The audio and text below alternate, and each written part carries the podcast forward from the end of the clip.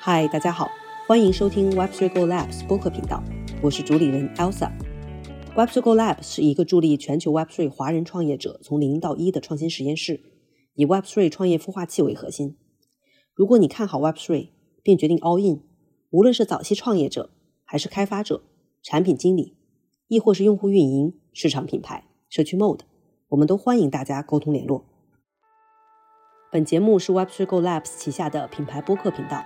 旨在为全球 Web3 华人创业者提供最核心的创业指南和最前沿的 Web3 行业信息、赛道分析、区划发展等。希望通过本播客的一 v 一采访、创业圆桌，为 Web3 创业者带来行业一手信息和创业支持。本节目所有观点不代表任何投资建议。今天就是一个非常随意临时的一个局，因为早上我也是早上起来的时候看到了这个机器之心发表的，在他们公众号发表的关于 G P 的这个 G P T Four 的这个发布啊，就目前这个多模态大模型直接升级的这个 Chat G P T 啊，啊，所以这个还是一个。蛮重要的里程碑吧？那我们好像前两周，呃，让我想一下啊，应该是上个月吧，我印象中就二月底的时候，我们其实当时聊过这个，呃，ChatGPT 和这个 AIGC 相关的一些内容啊。当时也请了这个这个行业里面一些这个比较一线在工作以及做 research 的一些朋友啊，来这个 share 一下他们的观点。就从整体上来先来看，大家对。这个赛道是非常看好的，嗯，但当然这没想到这个整体，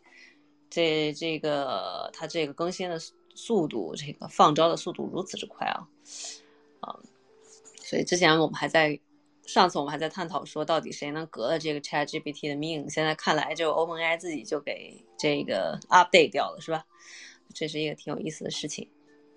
所以就是我们看这个 Chat GPT。在上一波引爆这个科技领域，包括 gaming 赛道里面，很多人都在探讨这个事情的这过程当中，我们一直在讲说，哎，那下一步会是谁再去把目前的这个这个进展再往前推一步啊？所以当时其实我也看到了很多很多人，包括很多这个做 research 的以及一些学者提到的这个多多模态的这个事情啊，然后当时预估可能会还蛮久的吧。嗯，没想到这么快啊！今天应该是今天凌晨，这个 OpenAI 发布了这个多模态预训练的大模型，就是 GPT-4 啊，还是非常非常快的。所以这个大家如果在在在有有有这个梯子的话，这个 Twitter 上面看到这个 Greg Blockman 他自己在发的这个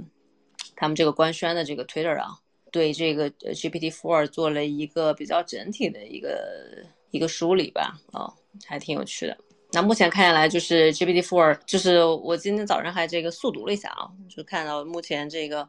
GPT-4 实现了一几个方面的这个飞跃式提升，还是挺有趣的。一个是我们之前在，其实这个之前这个之前那个版本，我我我是有用过的，用过其他大家普遍反映它其实，因为它只是停留在对文字的一个整体呃文字数据的一个。呃，数据的这个分析以及输出上面啊，那目前这个 GPT Four 的这个一个最大的一个不同，我们肉眼可见的就是它有了一个强大的视图能力，所以不仅能读文字啊，文字数据还可以读图片数据，所以在这个图片数据里面，它所这一一张图片里面所反映什么样的信息，它其实这个 GPT-4 要比 ChatGPT 要高出了非常大的一个。一个识图能力的这个这个部分啊，然后另外就是它这个文字输出的限制已经提升，呃，有了一个跃迁式的提升啊，目前可以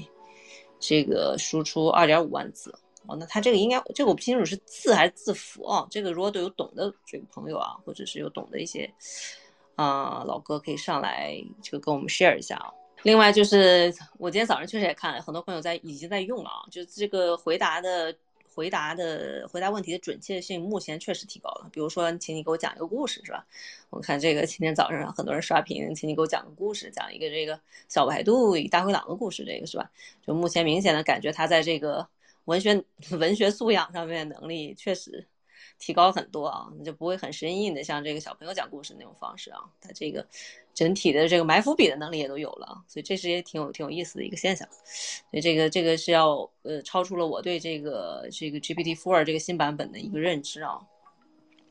当然还有比较多的这个有一个部分，但我还没去试，然后我也不太清楚，比如说有有这个做音乐啊，或者这个偏创意这块的。朋友，如果在用的话，可以也可以来上来跟我们去 share 一下。如果你用了这个，目前感受怎么样？嗯，这个他也提到说，目前这个 GPT Four 在这个生成歌词啊、创意文本呐，包括这个一些风格变化上面，都是有了一个显著的能力。嗯，这个我没有实践过啊，所以不好发表什么见解。因为但是这个之前这个 ChatGPT 的那个版本，呃，我是有关注，有一些做音乐的朋友，他们可能会，他们当时做了一个实验，就是借助 ChatGPT，然后去给他一个指令，就是说，哎，我想做一个什么风格的歌，然后这个歌呢，我想这个大概的这歌词内容是什么样子的，所以 ChatGPT 呢，当时给到他是曲风上的一些。就是建议以及生成了一个较简略的一个歌词啊，当时的看就看到的是整体在曲风上面的这个把握还是挺准确的啊，但所以不知道这个 GPT Four 会不会有特别大的一个跃升啊？呃，然后歌词上面这个我还是觉得有懂这个或者是在从事创业创意行业的一些朋友可以来来去用一用啊，给到我们一些 feedback，然后看看是不是在这个这个上面。包括比如说一些小说创作啊，啊文文学创作啊这个方面啊，所以这个我今天也跟我们这个这个 Medium 负责 Medium 的同事也也也聊了一下，我说哎，这个我们可以最近的 Thread 去用这个 GPT Four 去写一写试试看啊，呃，我看看这个它整体的这个输出能力怎么样，OK。所以目前除了这个，它几个几个主体功能提升，我们看到，呃，现在应该指的这个版本 ChatGPT 的版本直接已经升级成了这个 GPT Four 的版本了。然后同时比较大的一个一个一个震撼点是，目前这个 GPT Four 的 API 已经直接开放了啊。所以我觉得这个对于很多对呃在在这个 AI 在做这个早期。创业的团队来说，应该是一个很好的一个消息啊！大家可以快速的去去接起来，开始去去体验一下，用一用啊。当然，就是这个根据官方的这个信息，目前看下来，其实实际上这个微软已经很早就开始用这个，就微软微软这个新必应，这个很早就用上了这个 GPT Four 这个整体的功能啊，只不过是被对外啊。然后我呃，我早上看到一个挺有趣的数据啊，就是这个他们拉这个 Chat G P 呃这个 G P T Four 去去参加多种模型考试啊，就包括这个美国高考 S A T 啊，就也考出了这个七百一十分的高分啊。这个这个我们说正常普通人可能考七百一是一个还蛮难的一个一个一个数据啊，一个一个分数啊。对，包括这个像律师考试之类的啊，他都这个 G P T Four 都已经顺利通过了，就这个。而且他的这个分数者，而而且他这个像这个律师考试的这个分数已经直接稳居在这个整体应试者前百分之十左右啊，所以他这个嗯，目前看下来已经远远这个高于常人所能够达到的一些应试能力的啊。看到段少在群里回复，段少段少上来，你有用吗？Hello 啊，我还没买，你没买要花钱啊，很贵啊，二十美刀呢。还好吧，你想想以后可能你们这个 Twitter 都不用自己写了，直接这个。我今天还跟我们小伙伴说，我们 Thread 不用后面不用自己写了，嗯，我们就只需要选题就可以了。呃，让让让这个 GPT Forge 写一写，挺好的，看看怎么样。是确实，我现在基本上每天都用 ChatGPT，每天都用。对吧？我我是觉得挺挺方便的。就我最近在做一些一些就我不太熟悉赛道的一些 research，我都会先去问他一下，呵 呵先来帮我汇总一些信息，先有一个呃框架性理解，然后再再再 dive down 下去，再去看看有哪些具体的部分感兴趣。不过我今天早上看了一个挺有趣的一个说法啊，在就是说他是这么说的啊，他是说他是说大多数后知后觉的人对于 AI 会感到恐惧。呃，仅仅开始于二零二三年，在此之前，大家似乎都是为 AI 的进步感到欣喜，或者是事不关己。然而，早在上世纪九十年代，这个伯克利大学前数学教授，呃，泰德卡斯辛基就曾在《工业社会及其未来》中明确指出未来世界的必然结局。我觉得这挺有意思的一个点啊，就是他来了，他真的来的时候，他最终我们这个社会的终局会被。这些 AI 计算机以及生物科技行业的巨头所所垄断嘛，呃，就当这个社会由 AI 及其他类型的机器的 owner 所控制的时候，是不是百分之九十九点九的人类都会变得没有用啊？这那最终就人类繁衍以及继续生存下去的目的目标到底是什么？当人类不存在用处的时候啊？所以，最终人类的存亡是否取决于 AI 公司最终的定夺？我觉得这是一个挺有意思的点啊。就嗯，大家怎么看这个事情？呃，我聊一聊。对，这个是这样的，就是有个呃，昨天嘛，昨天另外一个小哥，因为他也在湾区的一个小哥，他应该是看到 GPT 给我发了，然后他发了一条推，就是他会觉得 GPT 的这个 ChatGPT 会让人觉得这个硅智能就是硅基的智能。开始超过我们人类了嘛？人类是碳基智能，然后他就会说，哎，他又把《三体》的这个逻呃叙事又套了一遍，说那你是哪一派？你是拯救派、降临派、幸存派，甚至还有一个管他呢，我是苹果派，对吧？就是事不关己嘛。所以我想，我很早就想过这个问题啊，因为咱们之前介绍的时候，我应该是前面有提过，我之前在谷歌也搞过 AI，然后那时候搞 AI 的时候，我就已经理解了智能其实是类似的，嗯，就是我们人跟机器并没有区别，只是科技树点的不一样。因为它遵循什么逻辑呢？它遵循逻辑是不变的，就是智能体它干嘛呢？它就是首先有一个触感，就是从外收收集信息的。那机器人它是直接靠，就是 AI 智能是靠互联网已经追呃已经已经有的数据嘛？那人是靠啥呢？是靠你的五感嘛？视觉、听觉、触觉。嗯，你现在你互你你拿你从互联网的信息都是通过视觉来输入的嘛？那你输入的效率是远远达呃没有 AI 高的。那有了这个数数据的输入以后，你接下来是干嘛？实际上你是拿这个数据去 train 你脑子里面那个模型。人也是一样的，人的情感模块到理性模块，所有的高级帧数全是神经元做的模型嘛。是你，而且人就很有意思，因为是人是要线性的，就是就是你年年轻的时候小的时候的一些经历塑造你脑子里面那些模型，然后那些模型在长大之后呢，就是后来的时候就会呃对应进行一个输出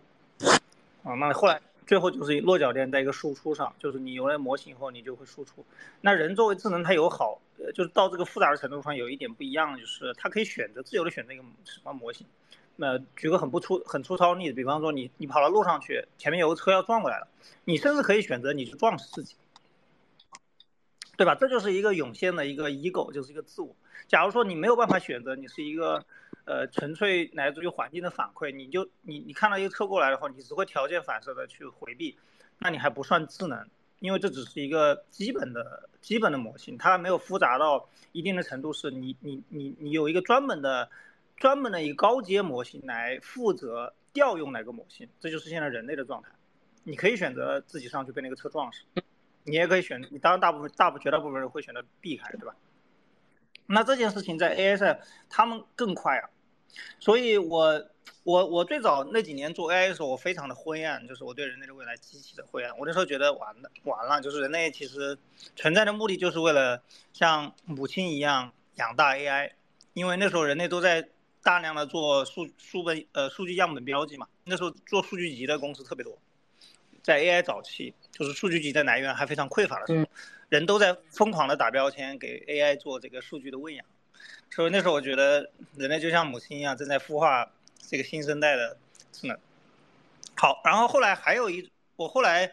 嗯没有那么悲观，或者说我有一些想法变化，是因为啥呢？就是呃，首先第一个是呃有呃存在另外一种可能，就是包括伊隆马斯克为什么一定要做那个 O 呃 Neuralink，对吧？为什么一定要做 Neuralink？是因为存在另外一种可能性嘛？那你既然理解了这个智能基本逻辑，那人的这个脑子的这个呃这个智能体，就你你你你你已有的这个进化了大概几十万年的一个生物生物科技树的智能，这个智能神经网络能不能被完全 copy 下来呢？理论上当然存在这个可能性，只是现在科技达不到嘛。所以 Neuralink 他们想探索的是把你脑子里面所有数据扫一遍，全部 scan 出来，然后你把这个模型 scan 出来以后上传到网络上，那你跟 AI 就没啥区别了，对吧？所以回到前面那个问题，就是说你可能算拯救派，或者叫共存派吧，甚至。就是你你要成为 AI，你成为 AI 的话，你就不用考虑这些问题了。你成为 AI，你就抛去了生生生物的这个反胎，你就没有寿命限制啊，也没有生生命疾病这些东西了啊。我是支持这个方向的啊，我个人，因为我我最早我很受就《黑客帝国》的那个前身的电影的影响，《黑客帝国》的前身的电影叫《攻壳机动队》，我非常强烈推荐大家看一下。那个那个这个电影在上世纪一九八零年代就已经提出了这个思潮，就是说，呃，人人如果将来在里面的一个大背景是，当人的这个大部分一体化，就是你从脑子到身体大部分都机械一体化以后，那你还是不是人？对你还有没有所谓的人类思考的 ghost？就你还有没有灵魂？反复在思辨的这个问题。然后那个故事的结局啊，我就不剧透了，大家去看一下。然后对我我主要是看那个以后。我觉得那件事情，我那时候并不懂，然后那时候我也没有搞 AI，对吧？那我还是大学的时候，但是这个事情慢慢就植入了一个概念。然后后来当我搞了 AI，在看这些时候，我觉得，呃，成为 AI 可能是人类唯一的唯一的出路，因为你无论如何，你从效率，你从你自己的实际能力上，你是生物受限的，你是不可能干过互联网这所有的数据的。嗯，嗯，对。然后还有一个就是最近去年的时候，已经有一部片子叫啊《万神殿》，是一个动画片。叫里面讲的故事就是叫 upload intelligence，就是上上传智能。里面里面其实已经展开了去讲，假如说人类社会要进入一个上传智能时代会发生什么啊？但我非非常建议大家去看一下那部这部动画，拍拍的拍的非常好。对，所以我现在就整体整体客观的来看，就是 AI，嗯，肯定是要拥抱的，因为这个事情，呃，做不了。就是就是你没有办法抵抗啊！这里面有一个有一个背景可以分享一下，就是 OpenAI 的这个公司成立的背景，可能很多人都没有去了解过。其实 Open OpenAI 这家公司它成立的时候是最早十亿美金是伊隆马斯克注的，然后那时候在业界有两个流派啊，一个流派是做 Cynical AI，就是有道德感的，或者是一个叫 Uncynical AI，就两个流派。这两个流派的它的主旨是啥呢？一个流派的主旨是说。啊，我希望这个 AI 将来啊，一定要发展成人类的工具啊，千万不要发展成强人工智能，就是 generalized 的强人工智能，就是跟人类能够一样智能的东西，而是说我把它发展成一个工具。其实最早 OpenAI 成成立的时候是有这个出，他们是有这个呃动机的。那时候 Elon Musk 包括 Sam Altman 他们本身就是有这个动机想做这件事情的。但是呢，就可能因为这个动机呢，就会导致资本不太青睐嘛，就是。呃，就会有一些些问题，然后中途你也可以看到，Elon Musk 不是退出他们董董事会了嘛，然后再导致为了让 OpenAI 这个技术往下走呢，所以 Sam 就找微软注资了，啊，后来他们搞了一套非常复杂的一个呃盈利的模式，就是介于非盈利机构和盈利机构之间、盈利的公司之间的一个形式，但总之它需要钱啊，需要钱来推动这个技术的发展，那现在推动技术发展就会变得有点不可控了嘛，就是说到了今天这个地步。嗯，所以整体而言，我觉得我还是拥抱，对吧？成为 AI 这个流派的，不然的话，你最终你肯定是被不是说被奴役的命嘛，就是你从天然竞争优势上，你就是干不过这个个体，对，这个智能体，对，你的整体的脑容量不可能 PK 过它吧，是吧？是的，是的，对，确实这样。所以，所以大家是不是那个这个从段少的角度来说，可能大家未来都会向碳基所转变嘛？那那我还有一个疑问啊，嗯，因为我们其实是靠繁衍，就是人类其实靠繁衍，然后不不断的去把一些信息去储存到下一代或者下一段，他们可能会有一些新的 idea 出来，可能整个环境发生变化，然后他会去去 update 他这个他的信息啊。所以我们看，就目前我我现在有一个很深刻的感受，就是每一代人，就哪怕是。一代啊，就隔一代，就每一代人之间，他好像，呃，就是大脑处理数据的这个能力就会非常不一样。那未来如果大家都，我们说就是直接 switch 成到这个这个这个硅基硅基硅基态的时候，那其实大家就不需那那人类就不需要繁衍了。那这个，那后面就是我们说新信息的这个生成，那是怎么样来呢？这个我我我我们唱打开脑洞想一下，我其实还是蛮好奇这个话题的，就是，我不知道你们想过没有，人类繁衍这件事情是为了用基因突变来改你的一个基因池，就是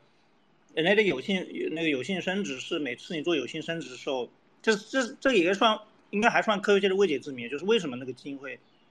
为什么那个端粒有一块会断掉，然后呃有一部分会导致这个基因突变，这件事情我的理解是还没有得出一个完全科学的解释。然后正因为如此，所以导致呃人类的基因池是不断的变得。很丰富的，那在这不断丰富的基因池中，概率性就会出现一个非常创造性的基因片段啊。这个片段里面可能就诞生爱因斯坦这样的人。嗯，就整个人类的人类的生物科技树是这么点的，那计算机的科技树不是这么点的，它的数据就没有所谓突变这回事了，对吧？它就是累累不停的累数据量，那数据上我们说的夸张点，累到一定程度，它是不是真的能模拟一个宇宙呢？对吧？这也这是都是有可能的。是，所以。所以这个这个不好说，反正我个人觉得，可能生物体的这种智能的科技术的方式还是相对低效的。但当然这个块也可以看生物搞生物计算的那部分人来有没有这些人来聊一聊，可能还有一些很多我不知道的未知的领域，我是蛮想听他们说说的。关于物科学和这个什么物理科学这种，感觉它的尽头真的很多人都转去做神学了。呃，倒不一定，就是玄学是因为，对，就是会你这你说的这种情况是客观存在，但是我会，同时我会认为那部分人他们不是说真的转向玄学，比如说爱因斯坦信所谓的神这些东西，他其实是啥呢？他不是说逻辑上他认为这件事情 OK，呃，或者说他相信神学这件事情，相信科学的是相信科学人他绝对不会相信神学，因为科学是一个科学是个可证伪的学科，他相信神学是为了啥呢？是为了。呃，满足自己心理底层的那种情感需要，就还是人的这种情感模块的受限。就是他个人如果完全往科学尽头去走的话，他会分裂的，你知道吗？他完全不理解，就是超出了自己的脑子那个容量，可以这么讲。所以他必须要用神学、用宗教的信仰方面来让自己精神不至于的崩溃啊，是这个角度。但不代表说他认为神学、宗教这件事情是像科学那么呃可被证伪的一种学科，对吧？我大概这么看。哎，周上来了，你你来呗。Hello，周。呃，刚刚才两位谈的这个问题啊，其实不是个神学问题或者玄学问题啊，它是个很典型的哲学问题。那个这个哲学问题呢，其实两百年前康德给出过挺明确的答案，就是康德是对现代社会影响很大的一个哲学家。就是首先，所有的哲学发端于康德，就是现代哲学发端于康德。其次呢，在实践上来说。就是现代的永久和平、世界的永久和平、联合国这样的框架都发端于康德的思想。你们刚才问的这个问题，康德其实明确回答过啊。呃，就是就是刚才甚至讨论到，其实我我我我没读康德之前，我也我也有过这种困惑，就是当有一种机器聪明于人的时候，呃，按你们刚才的话说，就是硅基生命或者硅基智慧比那个碳基智慧要聪明的时候。人类就没有必要用你的话说，没有必要繁衍了，对吧？就是没有必要存再再再扩大一点，没有必要存在了，对吧？呃，是这样的，就是说，呃，那个汽车跑得比人快，然后呢，就是说人用用这种思路来说，人可能也没有必要存在了。就是起重机比人力量大，人可能也没有必要存在了。那么，如果前两点听起来很荒谬的话，那么有一种东西。比人的计算能力强，人类没有必要存在。其实这个，这个听起来没有那么荒谬的原因是，很多人会认为人类的本质是计算能力，就是存储能力、计算能力、逻辑逻辑能力，对吧？是这些东西。但是，就是如果对这个东西有疑惑啊，因为这个东西听起来就不符合常识。然后呢，但是呢，推下来确实可以这么推。呃，一般到了这个时候啊，就是说那个就是哲学介入的领域了。如果对这个东西有疑惑的话。真的建议可以看一下康德的一些小册子。那么，就是人类的本质其实不是计算能力、存储能力和推理能力。就是，呃，康德年轻的时候就犯过这个错误。大多数聪明人，我相信刚才讨论的几位都是聪明人啊。大多数聪明人年轻的时候特别容易犯这个错误。这错误是什么呢？就是认为自己知识多，就会比其他的生命更有理由存在在这个世界。换句话说，一个大学生比一个没有知识的老农民更有理由存在在这个世界，就是也更也更价值更高一点。呃，实际上并不是啊，就是人类的本质是道德，人类的本质不是那个呃智力，呃，这个我就不多说了。但是就是说，呃，刚才这个 点其实就是恰巧就是康德在他年轻，大概在三十多岁的时候想通的那个点啊，可以去看一下。我说完了。OK OK，谢谢周的这个建议啊，我们去拿小册子去读一读。刚好大家可能都是这个 年龄阶段，有趣有趣。好的，哎，稍等啊，我来拉拉上来啊。就今天比较 chill 啊，chill 局。然后因为这个 GPT Four 来的比较快，然后还蛮突然的。我这今天早上一一一起来，大概六点多，我看就已经。嗯床上已经看了很多信息了，所以这感兴趣的朋友可以上来，我们来 share 一下大家自己的信息啊。如果有动作快的，应该已经试用过了啊，呃，用过的也可以来来分享一下这个使用体验。这个 Afra 王，Hello Hello，可以上来。哎，大家好，我是段少的同事，就刚刚听了大家 聊的这个这个话题非常有意思，然后其实蛮想就是。呃，那个 follow up 一下 Joe 刚刚说的一些点吧。嗯，我觉得，因为我们从小生活在这种东亚这种，呃，meritocracy 这种社会，叫做精英主义，或者是，呃，meritocracy 应该怎么翻译？就是类似于，就是你一定要取得一定成就，你才可以去 justify 自己存在的意义。但是我觉得，这也是我近些年来明白的一个道理，就是我存在。就需要被尊重，我存在就就有意义，所以就是我还蛮同意刚刚 Joe 说的，就是关于人类的本质，人类存在的本质是什么？就不是说我们。呃，我们在体力上、智能上，我们在很多方面不如我们发明的工具厉害，我们就不值得存在。就是首先，我们的 existence，这是我们的 existence 就值得被尊重，这是一个最基本的。就可能就是这个也是不仅仅局限于我们说到呃 AI 崛起，然后我们的未来呃会呃会发生翻天覆地的变化这样的一个一个单一的维度。我觉得也是和呃和我们就是如何去真正去去。关心呃对待，然后身边的人，然后如何去解救很多人于困境，我觉得这都这都对我们很有启发。所以就来哦，那个呃，我觉得有必要再说，因为刚才最后得出的这个结论听起来很像老夫子说教啊，就是人类的本质是道德。呃，就是人类的本质是道德，它底层意味着什么？我我尽量用就是咱们科学迷能听懂的语言啊。呃，就是人类是宇宙之中唯一能创造熵减的。呃，生命，不管是生命体也好，呃，就是存在，人类是唯一能创造熵减的存在。那么，除了人类之外，其他的宇宙自然运行的结果就是熵增，熵增的结果是啊，熵增的结果是最后宇宙归于混沌，就是没有任何秩序。而人类是唯一能够创造熵减的生命。人类创造这种熵减，不是靠他的智力、存储能力、计算能力的，而是靠道德这个东西，因为道德是熵减的。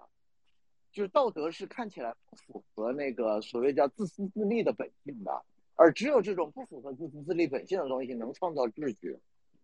就是这个我就不展开了，但是其实我就是既然都讨论到这个话题了，可以思考一下啊，就是为什么人类的本质是道德而不是智力啊？好，我说完了。嗯，有趣。就所以，其实我我有一个点啊，就是还蛮蛮蛮这个好奇的，就在于说，当我们跟 ChatGPT 或者 GPT-4 对话的时候，是否这个 AI AI 机器或者这个这个模型它是具有共情能力的？这个其实我还是蛮蛮好奇的，就是它的所表现出来的这个回答的所体现出来的共情，应该不是真的吧？因为我们当。探讨到这个共情能力啊等等，这个其实是基于这个刚才就你提到这个，呃，偏人类比较底层的一些东西啊，就是我们除了有。就是智能的脑袋以外，其实我们还是有有有道德，是吧？我们是有情感，就是更偏这个这一侧的东西。AI 是否也可以会获取？这个其实很多我们之前应该小时候看到很多电影有有这方面的一些展示啊。嗯，Afra 来，呃，对我最近刚看了一本书，然后这个书是讲呃，就是他这个书名非常的土啊，讲讲这个积极情绪和讲爱的，然后就说就是我们如何定义爱，然后以及如何就是定义你刚刚说的共情，或者说我们刚刚提出的一个问题就是说机器机器与人类或者 ChatGPT GPT4 和人类有没有共情？呃，那么共情发生的条件其实是我看这本书他说是有三个哈，一是你和他人之间具有。某种或者多种共同的呃 quote unquote 积极的情绪，然后第二呢，你与这个人的生物化学反应以及行为动作产生了一些同步的效应。三呢，你们两人之间有映射性的动作，彼此在意对方，相互关注。所以，我我我我从这个里面就得到的得到的一个一个呃认知吧，就是共情或者说呃我感受到你的痛苦，我感受到你的快乐、恐惧、喜悦、欣慰，都是因为某种生物化学反应。所引起的，但是就是我今天其实也在想，就是说 ChatGPT，呃，或者 GPT Four，它它其实它是一个没有身体或者说没有触感的这样的一个智能体，那么它们是不是能够产生出像人类一样的共情，或者说他们的共情能不能被人类所理解？我觉得这是一个非常值得商榷的东西。然后以及就是我在想说，他们现在所理解到的很多事物，因为他们的。表达方式不同，比方说我们开心，我们会笑，对吧？我们会用我们的肢体去做一些动作，我们会把这个笑容让让别人去看到，让让自己的母亲、让自己的孩子去看到。但是 ChatGPT 它是它是没有没有这个物理的这个东西去表达这些东西，所以说，那么 ChatGPT 它它这个整个它这个大的这个呃呃呃 large language model 所产生的这种涌现出来的。很多东西是不是我们人类就是被困在这具血肉之躯的人类所能理解的呢？其实我觉得可能这是两个，就是可能 ChatGPT 和我们并不在一个相同的维度，或者说他们所产生的呃加引号的感情和我们所产生的加引号的感情，并不能够很好的被沟通，因为本质上我们的构造还是很不一样的。对，我觉得这还是一个就是人类中心理论的一个一个一个一个想法，就是说 ChatGPT 有没有感情？就是说，就那 What is 感情？感情是大脑和那个你你的这个生物这个混沌的总体产生的一些化学信号，对吧？那么，那那 ChatGPT 它可能产生出更加复杂的一些电信号，那么可能我们人类血肉之躯是理解不了的。对，不好意思，感觉说的有点那个啰嗦。蛮 好，蛮好。我觉得有没有一种可能性啊？其实刚刚段少说的这个事情，就是刚刚段少说关于说，哎，人类，就比如说这个，我们一直在包括生命科学、生生物科学所探讨的这个关于，比如说如何让你的生这个碳就是碳基生物体保持一个健康态，然后以及延长大家寿命，是吧？那么多这个癌症研究的机构，然后再研究各种各样的事情，对吧？那这个其实都是在延长这个碳基生物的这个健康度和生命生命周期嘛。那如果如果这个我们说这个我们说硅基成为可能也那也就是意味着说我们的意识可以可以永生嘛？那在这个过程当中，我我的感我的感受是有可能它能作为一种工具，让我们的意识做做永生的一种工具。但实际上，我们说这个新的生命体应该还是需要去。就还还就是新的生命体还需要去诞生吗？还是说之后的世界上可能就没有所谓人类的这种碳基生命体？就大家都是以硅基的形式，或者甚至就是就是意识的形态去存在的。哎，我我稍微补充一点，我就下了马上还有个会，就是我我非常同意前面两位聊的，就是人的道德感是很独特的，然后还有一点是存在是必然的，就是说存在肯定是值得被。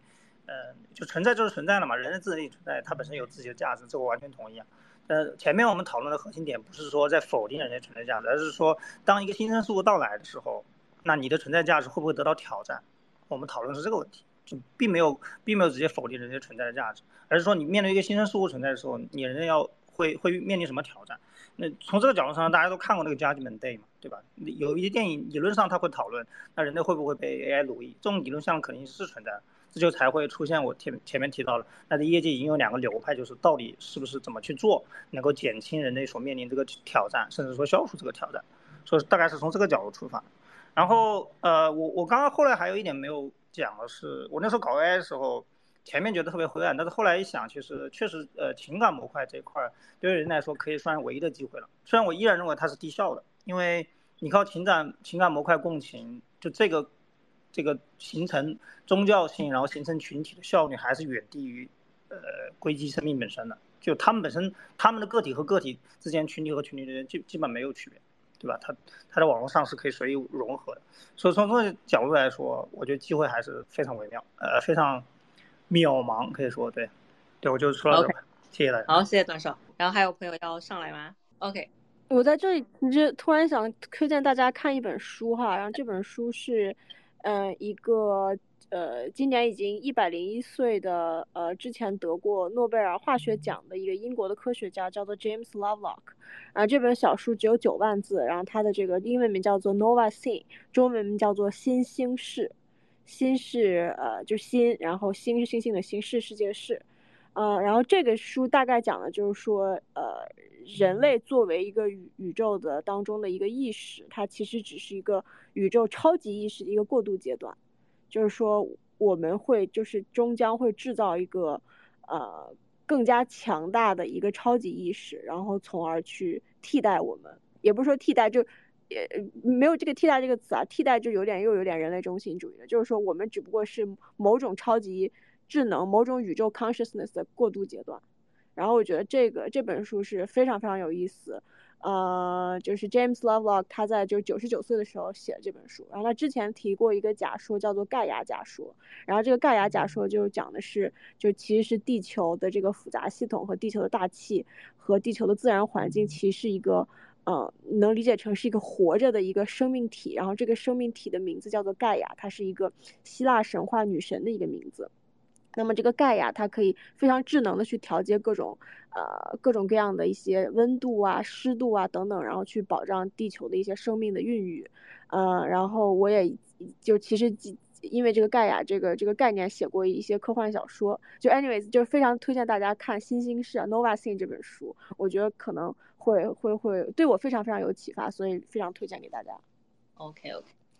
谢谢 Alfred，然后也那那我这边我也推荐一个吧，大家应该如果大家在看这个经常玩 YouTube，应该都有关注一个呃这个一个博主啊，叫老高啊，他也很有意思，他他这个有分享过非常多，当然他不是他自己原创的内容，他大部分会去收集一些很有趣的内容，包括一些这个解读一些书啊，一些对于这个 人类从何而来，然后去哪儿啊这种这种问题的书啊。这个大家可以关注一下，其实这个里面有很多流派，就在关于这个人类起源以及人类的使命到底是啥这种事情啊。呃，我们创造这么多东西啊，包括这个目前我们也创造出像类似于我们我们看这个 GPT four 或者未来可能会 up update 出更更厉害的这个人工智能的这个工具或者是是是这个这个硅硅基体啊。那目前能看说那。人类存在的意义到底是什么？这个东西我觉得还挺有趣，大家感兴趣可以关注一下，应该算是一个非常大的 QL 了。目前，OK，那还有还有朋友来上麦吗？没有的话，因为其实就刚刚我就即兴开了一个 space 啊，想跟大家探讨一下。因为早上看了看完这个 GPT-4 的一些事情，然后包括现在还在群里在在刷。有一个朋友很有意思，他说他在他这个就 GPT Four 的将一张纸巾的这个我们说 UI 草图直接变成了一个功能齐全的一个网站啊，我觉得还挺有趣的。它这个整体的功能似乎很很强大，所以嗯，我觉得目前感兴趣的朋友可以去从你们自己所。所在的行业或者自己所从事的一些呃工作出发，去从不同角度体现一下这个富尔目前的真正的这个功能到底是多么强大啊！就包括我刚刚提到的这个艺术创作、艺术创作者，包括从事音乐啊，这个我们说视觉创作以及这个文字创作，这个文字创作者角度出发去看看，说哎有没有呃特别厉害的部分啊？OK，那我们今天就先到这儿呗，然后非常。非常非常感谢大家来上麦跟我们去 share 一下大家的观点，我觉得是目前就加这个 GPT four 的更新给到我们的信息，不仅仅说我们创造了一个，就人类创造了一个更强大的一个工具，以及可能新一，甚至有人说哦，是不是新一轮的工业革命要由此开始？就 whatever，我觉得这些都不重要，重要的可能是，呃，站在这个时间节点，我们可能更深入可以回溯一些刚才 Joe 提到一些哲学性问题啊，我觉得这个是对于，啊，我们是谁，到底我要做什么，还还蛮重要的。OK，那我们今天就先这样啦，非常感谢大家，谢谢 Joe，谢谢 Afra，然后也谢谢段少，拜。